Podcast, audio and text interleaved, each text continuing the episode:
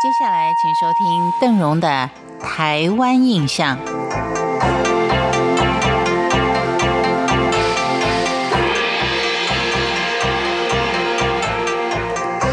在经过了中法澎湖之战之后，朝廷才更重视澎湖的地位，而励精图治。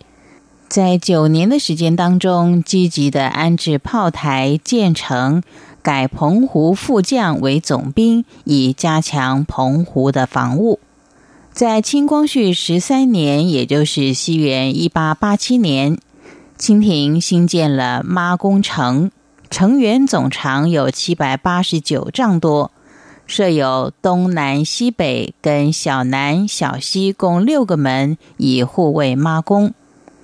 但比较可惜的是。这座城在日军攻打澎湖的时候，并没有发生太大的作用，而到了日据时期，纷纷因为主港还有发展市区而加以拆除，仅剩下顺城门，也就是现在的小西门和北门的部分城墙供人凭吊。清朝在建设方面虽然是相当的周全，但到了西元一八九四年，中日战争刚刚起来的时候，澎湖的戍兵也只有一千五百多人，一直到战争相当吃紧的时候，才增调了援兵四千多人来防卫澎湖，但是已经来不及了。据说日军在攻打澎湖之前的十多年。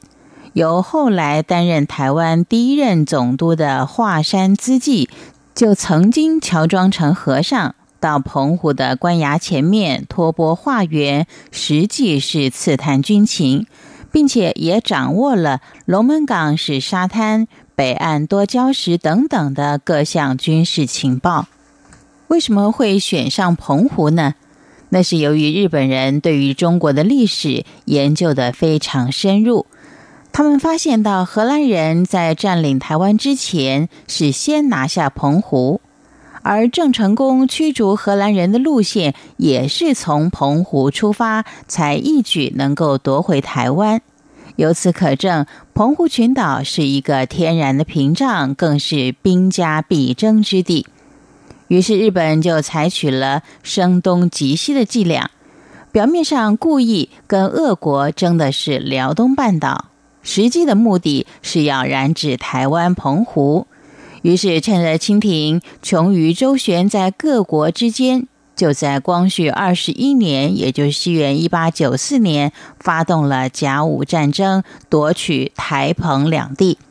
中日黄海停战的时候，日本人刻意的不把澎湖划入停战范围，目的就是要攻占澎湖，来威胁清廷能够割让台湾。虽然说在中法战争之后，清朝对于澎湖的布防是相当用心，但日本兵在攻占澎湖的时候，行动也是非常谨慎的。在西元一八九四年，日军伊东中将率了联合舰队的主力，从日本佐世保出发，